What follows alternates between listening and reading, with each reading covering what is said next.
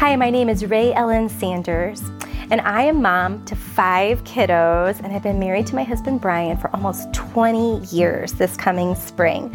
So we've got kiddos age 18, 14, 11, 9, and 7. And boy, do we change from when we first got married to wherever you are in your marriage right now. So today I'm going to be talking about marriage, and my study in the Help Club for Moms book is called Be a Student of Your Man. My friend Crystal and I came up with this name together because quite honestly, this is exactly what we need to be doing as wives and moms is to be studying our husbands and our children. So I'm going to bring it way back to Genesis 2:22 and if I'm going to read it out loud to you guys and this is in the amplified version. And the man gave names to all the livestock and to the birds of the air and to every animal of the field. But for Adam, there was not one found to be a helper that was suitable companion for him. So the Lord God caused a deep sleep to fall upon Adam, and while he slept, he took one of his ribs and closed up the flesh at that place. And the rib which the Lord God had taken from the man he called formed into a woman, and he brought her and presented her to the man. So I bring that to your attention because, ladies, we were made as Eve's descendants to be our husband's helper. We are our husband's helpmate. And if we don't know how to help our husbands, we don't know how to be a good wife. So we're just going to put it out there, right? So the reason why this study is called Be a Student of Your Man is because we need to know how to study our husbands and know how to help them the best. When my husband and I were first married, we enjoyed doing different things than we enjoy doing now. So I had to learn over time that perhaps what we once enjoyed together has been tweaked, changed. Maybe we like something different now. What is your husband like? Has he been changing throughout your marriage? Are you taking notes on what makes your husband happy?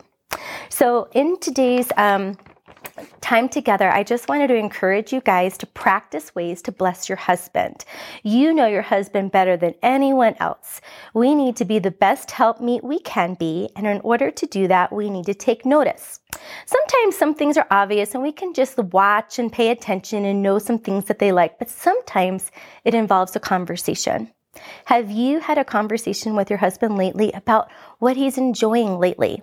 What are some things that he enjoys to eat? Perhaps it's changed. Most of the time it doesn't, but some of the things that my husband's experienced now, he's like, I really like that. I'd like you to try that again. And if I want to love on him and be the best wife I can be, I can do some of these things that please him. When Brian and I first got married at our wedding, we had a verse read. It's in Ezekiel, and it is about the three strong cord. And I'm not going to read it right now, but it talks about how God is at the center of your marriage.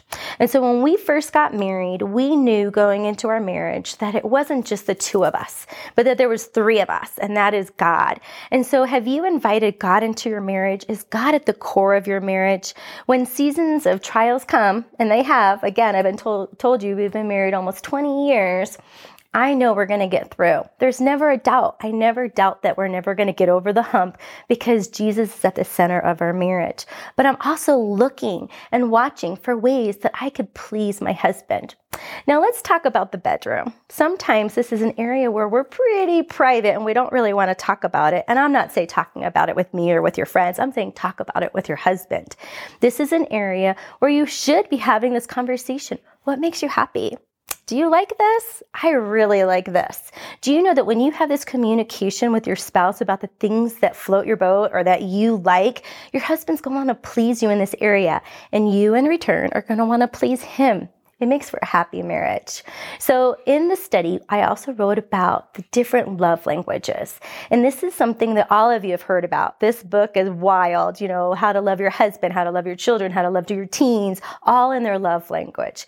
If you've never taken notice of what makes your husband just feel great, then you might need to sit and have this conversation. You might be surprised that it's different than you actually think. Now, I wrote in the study that my husband loves verbal affirmation. He loves it. He is a love language of words. Telling him that he's doing a great job really gives him the encouragement that he's doing great and it spurs him on. For him to tell me I'm doing so great, it's nice. I love it, don't get me wrong, but it's not what fills me and wants me to be driven to be a better mom or a better wife. It's it's action. So my love language is different than his. The books all tell you that sometimes you have more than one love language. So just to spice it up, you might have two different or maybe even three. The point is, we should be loving our spouse in their love language, the language that tells them that you absolutely love them. Be watching for ways to help your husband, watch for ways to please him, because you know what? When you please your husband, ultimately he's going to want to turn around and please you too. So I hope that you're encouraged to love your spouse, and if you haven't invited Jesus to be your three strong cord, do it today.